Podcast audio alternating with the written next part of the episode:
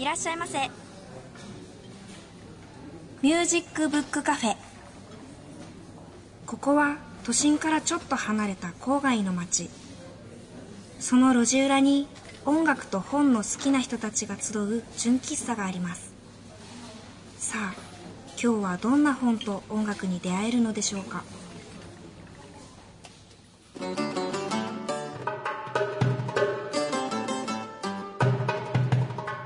皆さんこんにちは。ミュージックブックカフェのほのかです。今年も終わりに近づいてきましたね。これからまだまだ寒い日が続きますから、皆さんどうぞ体調を崩さないようにお気をつけください。さて、もうすぐクリスマスです。この時期になると、毎年一度は誰かと話す話題がありまして、それはサンタさんをいつまで信じていたか。皆さん、サンタさんっていつまで信じてましたか？私はですね、そもそもサンタさん制度がありませんでした。小さい時からクリスマスにプレゼントをくれるのはおばあちゃんで、サンタさんはもう絵本の中の人でしたね。小さい時に友達と話をしていて、サンタさん来るの羨ましいなーってよく思いました。私ももう自分で稼げる年になりましたので、欲しいものは自分で買います。サンタさんは別としても、クリスマスのあの雰囲気大好きです。なんだかワクワクしてキラキラしていて、冬なのにあったかい気がして幸せな気持ちになりますよね。お店も街並みもクリスマスが終わったらあっという間にお正月モードになりますからね。あと少し存分にこの雰囲気を楽しみましょう。それではミュージックブックカフェオープンです。最初のコーナーはこちら。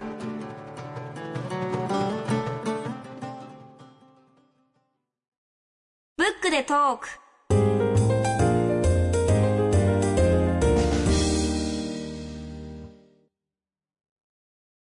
本日のゲストはピアニストの三船裕子さんです。三船裕子さんは東京のお生まれ、幼少期をニューヨークで過ごされ、帰国後、東邦学園大学在学中に第57回日本音楽コンクール第1位を受賞されました。同大学を首席で卒業され、その後、ジュリアード音楽院へ留学。1991年にはアメリカデビューも果たされました。現在はリサイタルはもとより、国内外の主要オーケストラとも共演を重ねていらっしゃいます。演奏活動のほか、2003年より6年にわたり NHK、BS、週刊ブックレビューの司会を務めるなど、メディアでも活躍していらっしゃいます。これまでにアルバムを多数発表されており、特にビクターエンターテインメントから発売されている全180曲、8枚組 CD、キラキラピアノは高い評価を得ており、リリース後は子供のためのワークショップやアウトリーチ活動にも力を注いでいらっしゃいます。また、近年はドラムパーカッションの堀越明さんと、最小にして最大のオーケストラと称するクラシックユニット、オブセッションで新境地を開いていらっしゃいます。今日は友人さんと一緒にお話を伺ってまいります。三船さん、どうぞよろしくお願いします。どうぞよろしくお願いします。はい、よろしくお願いします。今日はね、ちょっと強敵ですよ。え、強敵ですか？だってね、週刊ブックレビューで、ずっと本の番組やってらしたピアニストで。そういう意味でですか？そうそう。敵っていいのかわかんないですけど。あれ、6年ぐらいやってたんですよね。そうですね、丸6年ですね。どういうあれで始めたんですか？本当に偶然と言いますか、NHK の知ってるプロデューサーさんの方が、たまたまブックレビューで司会者さんが月に4人いるわけですよね。交代なので、急遽探してるっていうことで、ちょっとお声掛けいただいて、割とトントンともう来月から収録ですみたいな感じで、いきなり決まったので、はい。本がすごく好きだったんです。そうですね。小さい頃から読書はよくしてましたけれども、そういうことを知ってるディレクターが探して三船さんに当たったという。そうでしょうかね。はい。でもちょっと読む量はすごかったですけどね。月に1回とはいえども。そうですよね。そうですよね。という三船さんがお選びになったのが、これちょっとすごく興味が前からあったんだけど、ようやくこの本にたどり着いたという古谷慎一さんがお書きになった、ピアニストの脳を科学するという本です。春秋社なんですけど、結構何年か前に出たもので、そうなんだろう、これ僕が買ったやつだともう16刷りぐらいになっていて、そうですね、もう数年前ですね、うん、音楽業界とかではやっぱりちょっと話題になった本で、はい、ピアニストってこう書いてあると読まずにはいられない感じがあって、うん、はい、すごく面白い本でしたね。まあ、そもそももともとほのかちゃんはギターかね、弾くのね、だとキーボードもやるんですか、少しは。少しはですね。うん、まあ、でもそもそもでもそのピアニストの人たちがなんか単純な話、こう指がねどうしてあんなに動くのかとか、あんなに複雑なことができるのかっていうことと、もう一つは長い曲だとやっぱ30分40分ぐらいもあるでしょ、うん、ね、でもあれ覚えて弾いてらっしゃる姿を見ると本当に不思議。そうですよね、うん、まず そこが出発点みたいな感じはするんですけど、うんうん、ね、そういう意味でもなんかこう科学的にピアニストを解剖するっていうこの本面白かったですね、うん、なんかそうですね、うん、いろんな点が、私自身はこれを読んでみて、うん、今この年になってやっぱりいろいろ自覚することっていうのがとても出てきているので、はははは、今まではこう無意識に当たり前のようにやってきたことが、うん、本当にこう学術的にというか科学的に、うん、あ、こうやってるんだなとか、うん、まあ、例えば自分が学生に教えてたりするとどうしても言葉にするので、はいはい、あ、こういうふうにやってたんだなとかいうふうに気づくことが最近になってとても多いんですけれども、うん、そこを見事全て全部きれいにまとめてくださってる本だなという気がしましたね。なるほどね、はい、もともとこれ手に取った時っていうのはどういうきっかけだったんですか。はい、そうですね、やっぱりその覚えたりとか、はいはい、練習もそうですけれども、やっぱり基本的には指と脳というか脳がすごく重要だなっていうのはとても感じていたので、脳からの視点でこう書いてる本っていうところに興味を持ちましたね。どうしてもこう肉体的な部分で、なんで指がそんな動くのとか、疲れないのとか、どれだけ練習するのとかっていうところが多いと思うので、それよりももうちょっとこの脳の部分ですね、はい、結構大事なのは、うん、特にこの中でいろんなことが書いてあるんですけど、そうですね、いや本当にすごい面白かったんですけど、うん、一番なんかこうあっと思ったところってどの辺ですか。あっと思ったところっていうのは、私自身にとっては逆になんかそれほど新しい情報ではないというか、うん、あ、そうそうそうそうっていうか、こう自分がなんとなく分かってることをすごくうまく解説してくださってるなという感じはあるんですけれども、例えば全くピアニストってどういうお仕事っていうふうに思ってる方が読まれた時に、はいはいはい、すごく分かりやすいだろうなっていうのもありましたし、うん、故障の部分とかですよね。あ、故障のね、うん、とかもうみんな共通してやっぱりそこら辺が悪くなっていくんだなとかっていうのもありますし、うん、共感するというか、あ、その通りというのはやっぱりアンプの仕方とか、あ、イメージトレーニングの仕方とかですよね。アンプの仕方で言うと、僕が前ピアニストに聞いた時に、はい、色で覚えるって人がいました。あ、そうですか、うん、色で、なんか色彩で覚える、うん、そのここに来たらこのなんか例えば青とか、そうですね、なんか赤とか、はい、うん、基本的にはやっぱり映像なので、うん、よくこう超能力でなんか写真写しちゃうみたいな人いましたよね、はい、ああいうのと同じで、うん、常にこう情景を見ているっていう感じなんですね、弾いてる時に、うん、逆にそれを若い学生さんとか、うん、お弟子さんたちにも教えるようにしてて、うん、で自分自身もやっぱり小学校の時にアメリカで習った先生が、はいはいはい、常にその情景、ここはこういう、例えば蝶々が飛んでいてとか、うん、ここはお花畑でとかっていうようなことを全部おっしゃる方だったので、絵が見えてないと絶対音にはならないんですよ。あ、そうなんですか。絶対的にならないです。技術だけとかっていうことでは。でも絵が見えていたら指が動くんですか。はい、そうですね、その絵に合わせた音を出すとか、はいはい、でもそのあるフレーズっていうか、例えば分かんないけど、ある一定の時間っていうのは音符があって、はい、それに対して指が動いていてっていう、はい、それをやっぱりこう繰り返す、はい、それと情景を浮かべるってなんかまだこう僕にはこう結びつかないような気がするんですけど、そうですね、その2つのことを訓練していくということですよね、はいはいはい、うん、全くこう技巧的な部分と、うん、あと音楽的にとか、うん、表現っていうふうに言われる部分っていうのはその情景とかイメージの部分ですね。なのでそれを同時にやるっていうのはなかなかそれこそできないことで、技巧的な部分っていうのは本当に逆に何も考えずに手だけ体だけで練習するですね。ということはあれですか、もう本番の時なんかは次はこうやって指がこうなんか覚えてる、なんか体をこういうふうに動かすんだっていうなんかその所作みたいな。あ、それはもう練習の段階で作り上げてるの で作り上げれば作り上げるほどそれをもう忘れて弾くことができる、うん、忘れてというか意識せずにということですね。それがだから情景がそれに変わってそれと体がくっついてるって感じなんですかね。そうですね、まあ、その技巧的な部分とかその体の動かし方っていうのは練習でアスリートと同じなので、例えば体操選手が何度でもこう回るバク転とかいろいろそういう技を何度も何度もやって、うん、もう何も考えずに飛べるっていうのと同じことを手の上ではやって、うん、であとその表現の部分っていうのはやっぱりなんかイメージをしてるんですね。この中でミスのところがあったです、はい、これをね、はい、ほのかちゃんもほら歌いながらこうなんか、はい、あちょっとまずいなみたいな、例えばあると思うね、やっぱ本番の途中なんかでも、例えばなんかミスを予感するみたいなってことってある？なんかミスを予感するみたいな、貸し忘れそうとか、あそれは前はありました。最近はあんまりない。あ、そうですか。それはやっぱり練習するとそれがなくなってくるの。練習するとっ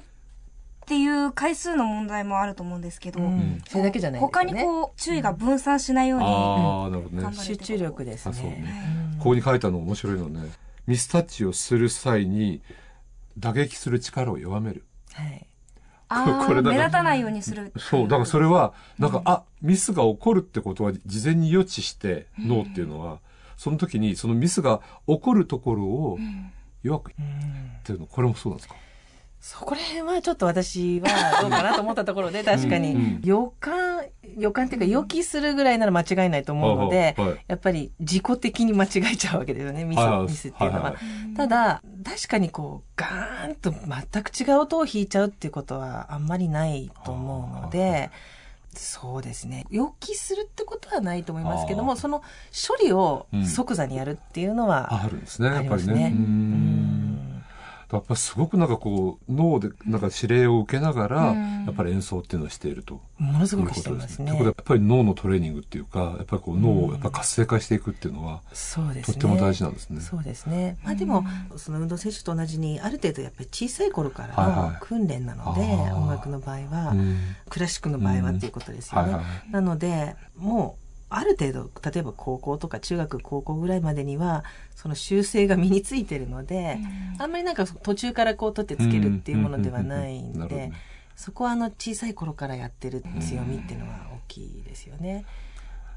これはある意味ピアニスト側からのね、やっぱり意見、まあ、この本とまた一緒に合わせて考えると面白いですよね、はい、あとそのイメージトレーニング、はい、これは、ね、本当に驚いたんですけど、はい、要するに毎日練習しなきゃいけないっていうね、うん、もちろんその練習のまあ王道みたいなのはあるんだけど、はい、でも例えばどっか旅行に行かなきゃいけないっていう時なんかでも、はい、やっぱりイメージトレーニングをずっとこうやって、ね、やっていると、はい、帰ってきてある程度の時間をやると毎日練習した人と同じぐらいの効果が出るっていう、うん、そうでないと、うん、多分プロのピアニストにはなれない。やっぱり時間がすごくないですし、移動もいいですし、例えばもう朝早く新幹線乗って着いてリハしてもう本番とかいうのと、どうしてもこう、もう準備を万端にっていうことばかりじゃないので、1週間に例えば4回違うコンサートがあって全部違うプログラムとかいうこともひどい時はあるので、なので実はですね、例えばこう今お話ししてても、頭の中ではこう弾いてるんですよね、なんかの曲を。今もですか？で、ある意味失礼なのかもしれないですけど、それは別に聞いてなくって考えてるっていうわけではなく、こう BGM みたいなように常にこう頭の中に。例えば今なんですか？今ちょっと土曜日にコンサートがあったので、はい、そこで弾いてたストラヴィンスキーの単語とかね、なんか別に何をっていうことじゃないんですけど、まあ、でも直近にやったものかこれから近い未来にやるものを練習いっぱいしてるやつっていうのかとか、まあ、好きな曲だったり、それは様々なんですけど、だいたい常に BGM がかかってるので、なのでこう日常的に音楽をかけるってことがまずないんですね。あ、もう省エネだ。あ、そうですね。なんか音ですね、から解放されたい。ああ、解放されたい。それは映像とかではなく音楽のそうですね、としてこうずっとイメージされているっていうことですか。な感じなんですよね。弾いてるこの映像がこうちょっとこうちらついているとかではなく、自分の指もきっとどっかでなんかしながらでもなんとなく動いてる感じが。あとは例えばこうレストランで食事してて、はい、曲が流れてるともう全部それ弾いてるんですよね。弾いちゃうんですよ。だからもうがんじがらめになってる、こう音楽にとらわれてるっていう生活は結構しんどいものでもあるんですね。じゃあご飯食べながらでも弾いてる自分がいて、そうなんです。だからもうクラシックがかかってるレストランは絶対もう指も動いちゃうみたいな感じ。指も動いちゃう。それはきついですね。テレビから CM ソング流れたらなんか弾いちゃうとか。結構辛い仕事ですね。そうですそうです。だからもう本当に音楽とか聞かないですね。テレビもなるべく見るときは見ますけど、なんとなくかけてるってことがない。そのぐらいほのかちゃんもなんなきゃいけないわけです。そうですよね。本当。もう私の歌も自分で聴きたくないみたいなね。それも一生懸命。自分で聞きたくないそれはまたそれでちょっと問題が気になりますけどね。あとさっきお話になってた病気ですね、まあ、はい、故障、僕のやっぱり知り合いのピアニストはやっぱりジストニアですか、はい、もうずっとちゃんと弾いていたのに、はい、突然になるんですよね、弾けなくなる。でしばらく長いことやっぱりリハビリして、でまた戻っていく。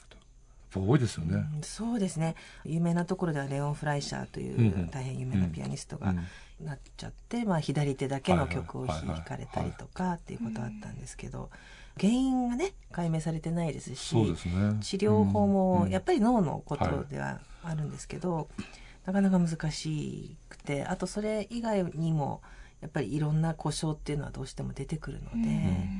腱鞘炎もそうですけど、でもまあ腱鞘炎は一回なっちゃうと、私はなったことないんですけど、そうですか、癖になるとか、いろいろ言われたりしてますけどね。だから普段の生活は右手も使えたりするんだけど、やっぱり演奏ができなくなるって方が多いんですよね。確かにそうですね。楽器持つとか、楽器を持つと何かの状態になった時に演奏ができなくなると。動かし方が絡んでない。なんか手が丸まっちゃうとか、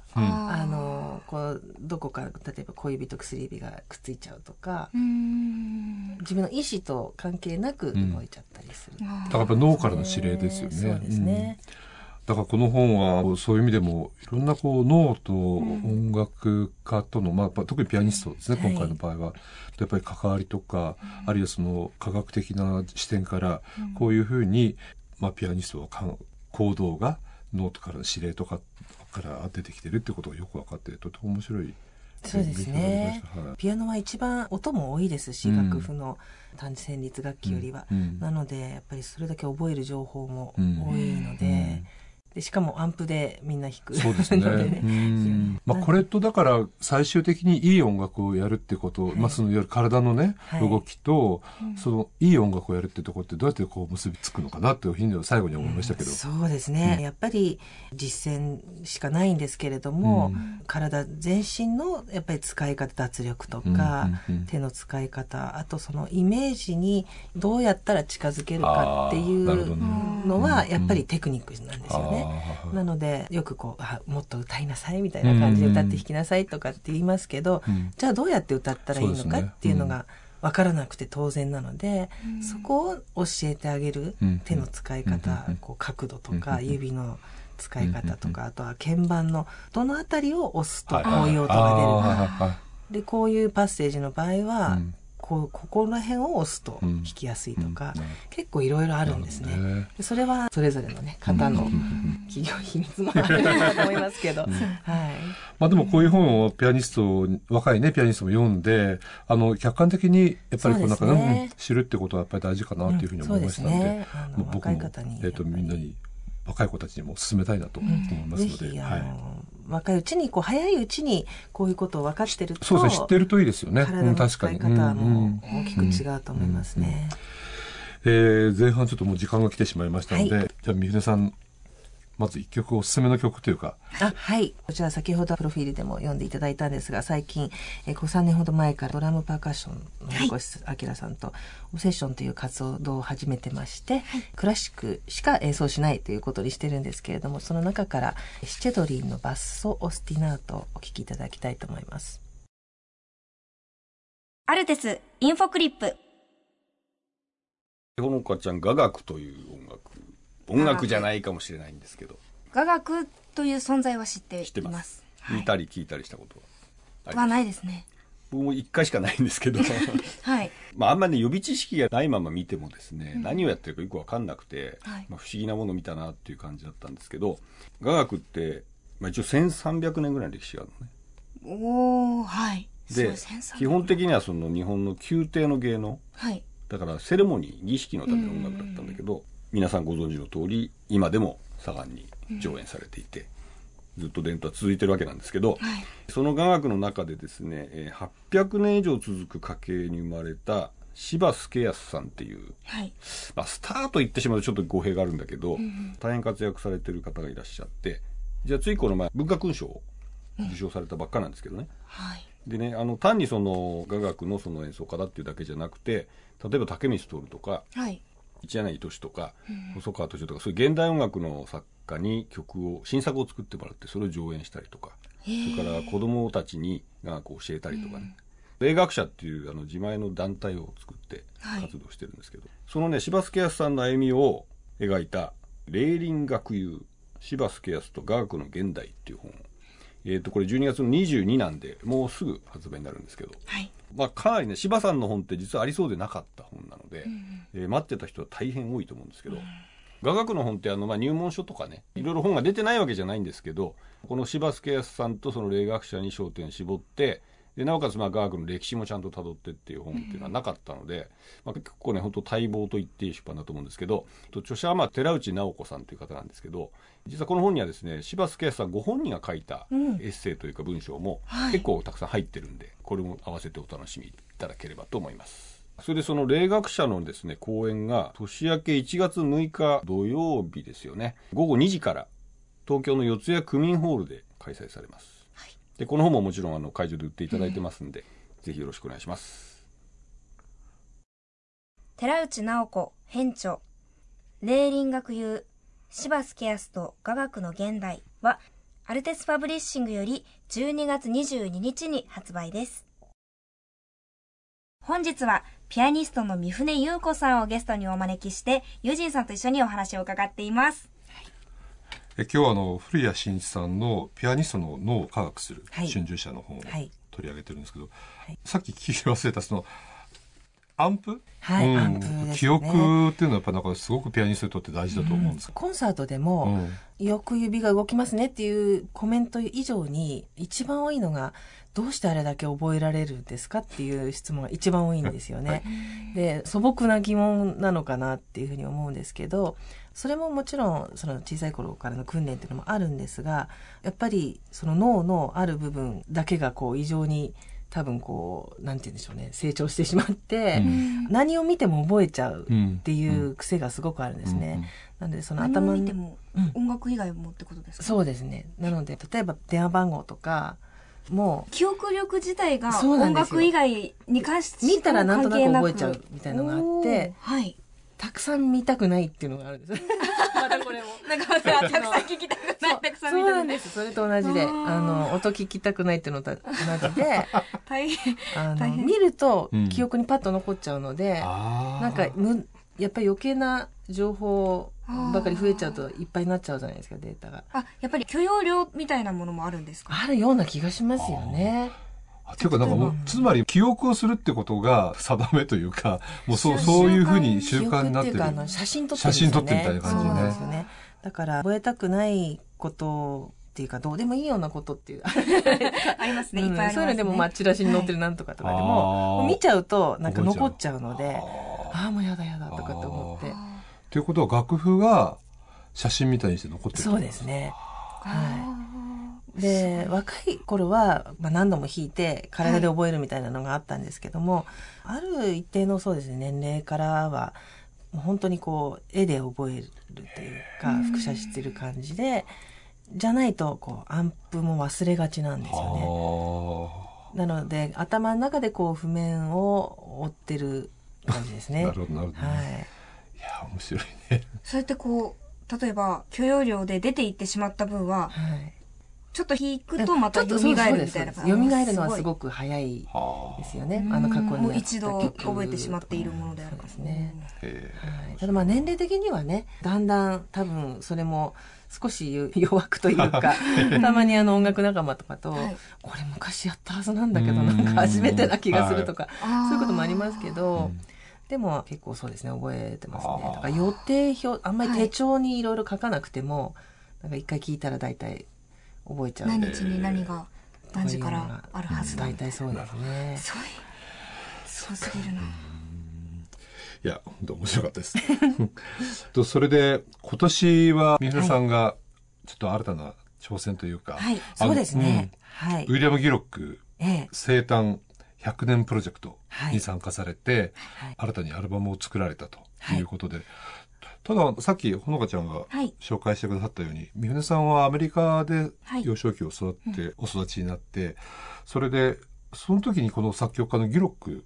をだから知ってらしたという点では、はい、今回実はあのキングレコードでは熊本まりさん、はい、それからコロンビアでは小原隆さんでビクターで三船さんが録音されたんですけど、まあ、その中では子供の頃からギロックを親しんでたっていう点ではそうですね、あの日本ほどポピュラーな国はもうないと思うんですけれども、もちろんアメリカでも、あの惹かれていましたね、子供たちには、もう今や日本中の子供たちがねピアノのレッスンと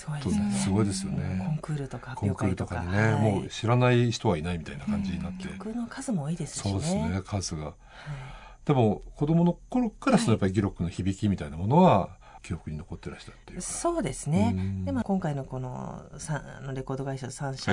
と、あのゼオンさんとのプロジェクトという非常に珍しく面白い企画だと思うんですけれども、で改めてこう取り組んでみて、あこんなにいい曲たくさんあったんだなっていうことと、似てるような曲が本当になくってどれもとても聴きやすく弾きやすいものばかりですね。特にやっぱり本当にしばらく子供の頃から数えるとずいぶん時間経ってってんですかね、はい、でまあ、再開して特に考えたことって何かありますか？そうですね、教育者としてやっぱりとても優秀な作曲家で、で本当に子どもたちのことを考えながら、そして音楽に対する愛をずっと持ち続けながら、ご本人も長いことこう、まあ、研鑽を積まれたというか、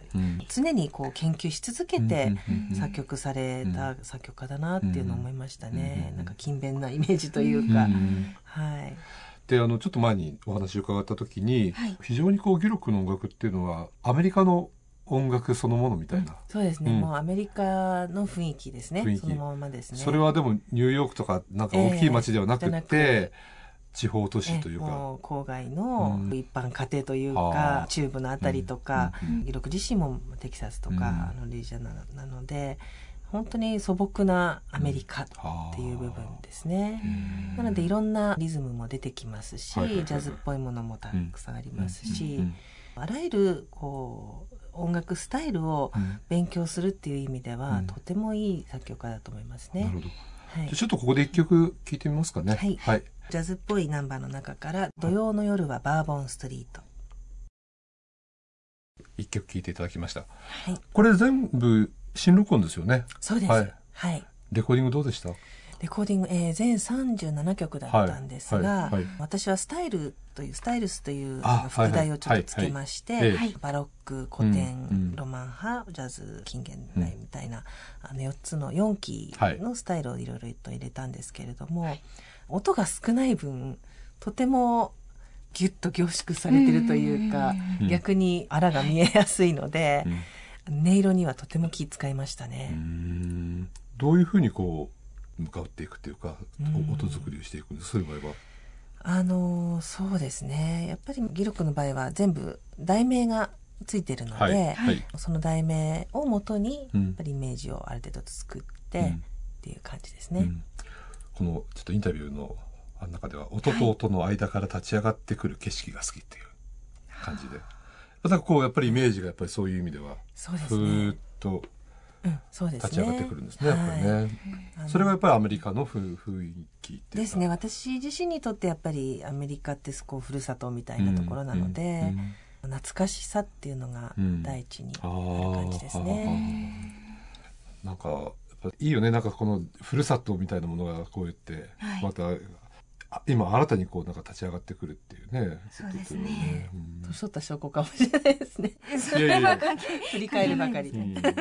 やっぱりその今言われたようにゲロックの音楽本当にたくさんの人たちが弾いてるんですけども、ね、もう一回そのどの辺がこうなんか魅力的なんでしょうね。惹かれてる頻度は多いんですけれども、ギロクのどこを見てるかなっていうのは少しちょっとこう疑問に思うところもあって、それはコンクールの審査員とかしてる時にもそうなんですけれども、まあ難易度がちょうどいいみたいなところもあるので、よく惹かれてるっていうのも多いと思うんですが、もっともっと数少ない音の中で一つのストーリーを作るっていうところに取り組んでほしいなとは思うんですよね。前もおっしゃったそれぞれのプログラム、はい、ギロックのプログラムを作ってみるといいですよねっていうふうになんかおっしゃっていたような気がするんですけど、やっぱりなんかじゃあそれぞれがある程度カスタマイズできるみたいな、ただそういうのいろんなこうバリエーションができるってことも魅力ですよね。そうですね、はい、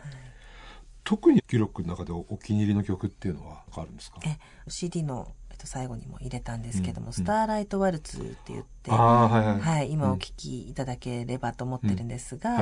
それがなんかこう古き良き時代のアメリカのボールルームの、しかも華やかなところではなく、街の公民館とかそういうところでフルーツパンチがこうあってとかいう感じの、そう僕ねナッシュビルに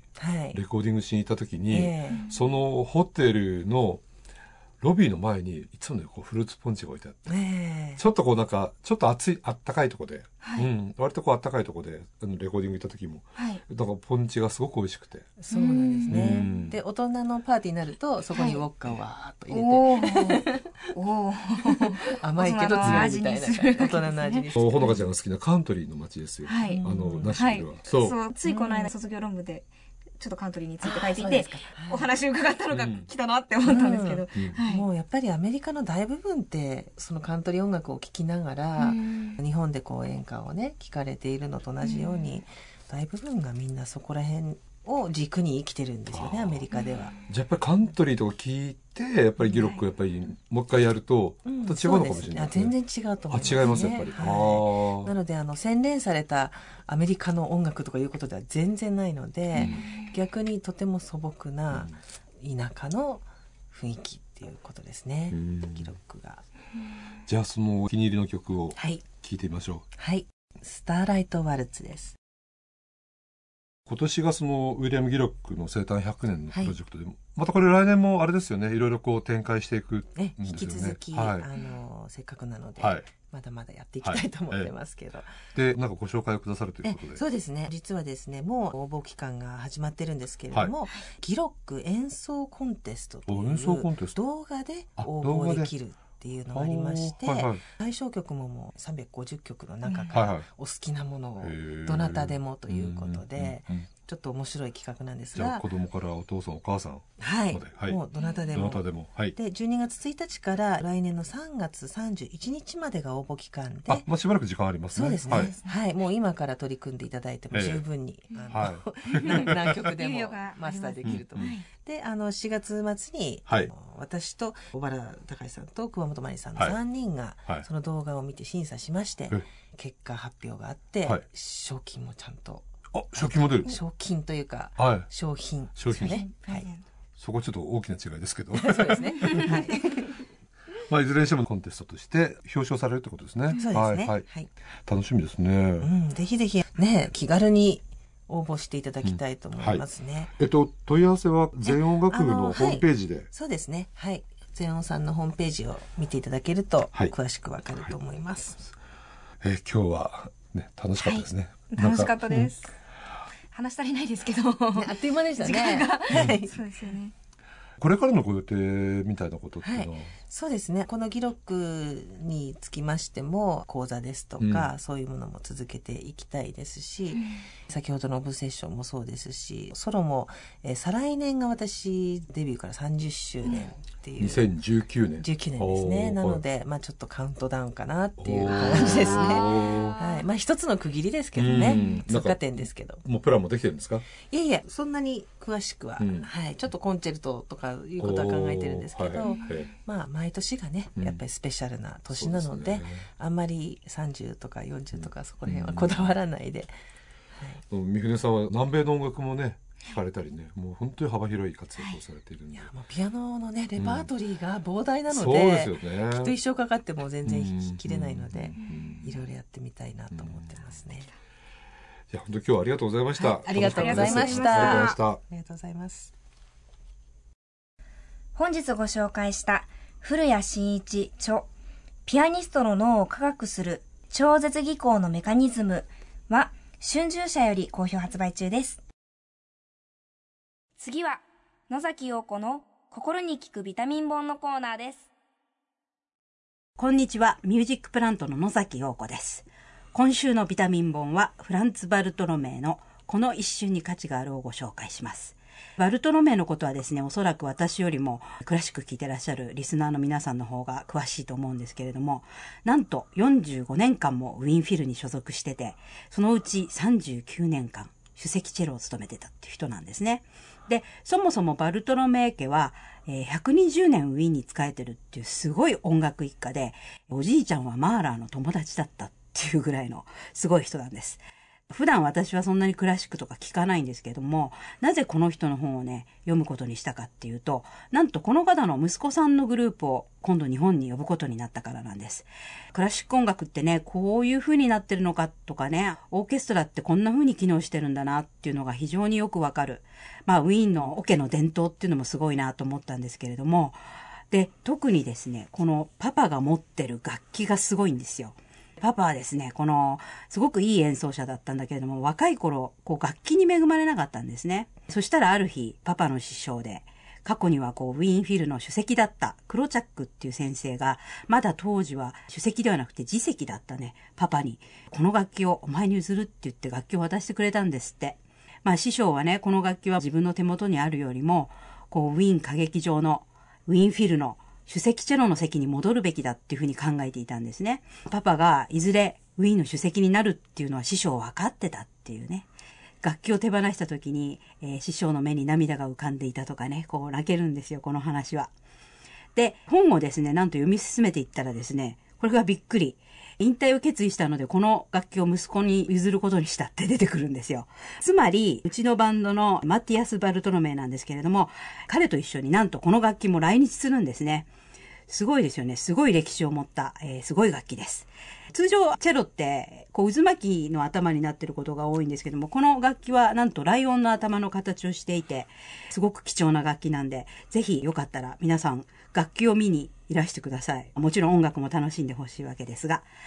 この素晴らしい本は音楽の友社から出ていますので、ぜひ皆さんも読んでみてください。今日ご紹介する音楽はそのバルトロメイ・ビットマンのセカンドアルバムからお送りいたします。来日公演は2018年の2月ですので、ぜひご来場ください。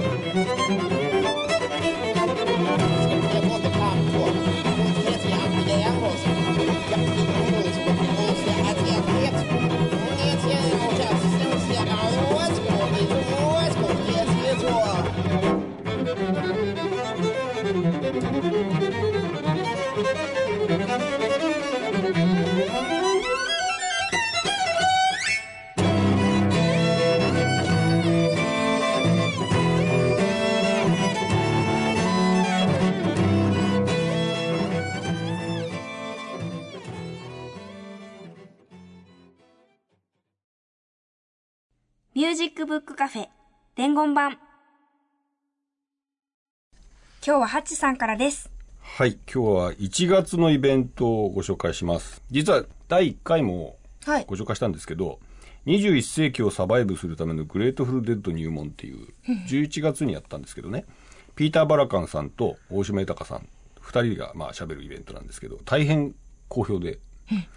満席売り切れになりました。はい、要するにグレートフルデッドという、アメリカの60年代から活動していた、はい、大変ビッグなバンドの、魅力を解き明かそうというイベント でこれいずれうちで本にしようというね、はい、企画なんですけど、ピーター・バラカンさんは FM とかテレビでご活躍の、ブロードキャスターって名乗ってらっしゃいますけども、はい、だから大島さんは本業は翻訳家なんですが、アイルランド音楽とかにすごい詳しくて、うちでこの前も翻訳やっていただいたばっかりなんですけどね、その2人がこれが会場が下北沢のフーチクーチっていうライブハウス兼イベントスペースみたいなところで、はい、ものすごくいい PA のスピーカーが入ってるんですよ。でね、ものすごい大音量で、はい、とっても引き締まったいい音で聴けるのね。でこれでね、グレートフルデッドってね、とにかくね、ぼやーんと酔っ払いながら聴いてるのが最高に気持ちのいいバンドなんだけど、はい、もうちょっとあの音聴いちゃうとね、たまんないです。たまんないですか。はい、なんで割とそのロック好きのおじさんがいっぱい集まって来ていただいてるんですけど、で第2回開催1月15日の月曜日19時開演です。21世紀をサバイブするためのグレートフルデッド入門ボリューム2と題しまして、料金は前売り2000円です。会場は下北沢駅南口のフーチークーチで、ご予約はですね、ちょっとメールでお願いしたいんですが、これをすいません、詳細についてはうちのアルテスパシーのサイトを見ていただけないかなと思います。はい、今回また満席になっちゃうかもしれないんで、お早めにご予約よろしくお願いします。本日ご出演いただきました三船優子さんのアルバム優子プレイズ記録スタイルをビクターエンタテインメントのご提供により2名の方にプレゼントいたします。ご希望の方ははがき、ファックス、メールにお名前、ご住所、電話番号をお書きの上、優子プレイズ記録希望と明記してお送りください。宛先は郵便番号 102-8080 FM センター4階ミュージックバードミュージックブックカフェです。ファックス番号は東京 03-3288-8902。 メールアドレスは info@musicbookcafe.jp です。また番組のホームページでもご案内しておりますので、そちらもどうぞご覧ください。ホームページのアドレスは http://musicbookcafe.jp です。なお当選の発表は発送をもって返させていただきます。たくさんのご応募お待ちしています。そして番組に対するご感想、ご意見、ご希望などもお待ちしております。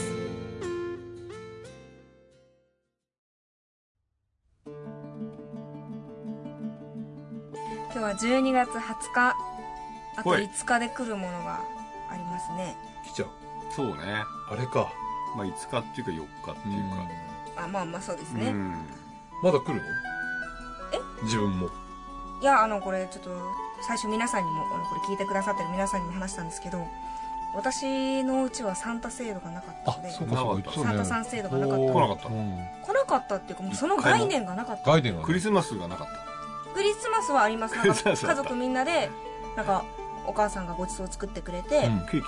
お父さんが買ってきて、でも大きくなったら私とか妹が作ったりします。プレゼント制度がなかったってことね。うん、そうです。でもサンタさんはもう絵本の中の住人っていう12ね。そうだから友達と話してやっぱりそのサンタさんの話題についてなった時はそういう世界もあるんだなみたいな思って、ここにパパがね、パパさんが2人いるわけですけど、だからそのどうですか、そのプレゼントに関しましては何かプランはありますか？うちは子供の日と共有してたね。ちょっと離れすぎてません？結構強引だね。いやびっくりした。だからどっちかもう両方なくてなんか一回にまとめて。あでもプレゼント。うちね娘が29日誕生日だね。12月。クリスマスプレゼントと誕生日プレゼントとお年玉が立て続けにちゃんとそれは別個にしたらいいんですか？ああそうなんだ。しょうがない今のところ。いつ合体させようかなみたいな。いいな。うん、いいな。もうそうですね。ちょっと寂しくなってきたんでお店閉めようかな。じゃあおじさんたちがなんかプレゼントあげる。あ、ね。美味しい食べ物でお願いします。はい。来週も音楽の方に関するホットな話題を素晴らしいゲストとともにお送りいたします。どうぞお楽しみに。それでは皆さんさよなら。さよなら。良いメリークリスマスを。ミュージックブックカフェ出演坂本雄二、木村源。鈴木茂、新坂ほのか、録音、編集、青木祐希、阿比留良平、佐古鈴香、高橋健人、畑祐介、宮慶太。企画、構成、制作、友人プランニング、アルテスパブリッシング、制作協力、城西国際大学、メディア学部以上でお届けしました。来週もどうぞお楽しみに。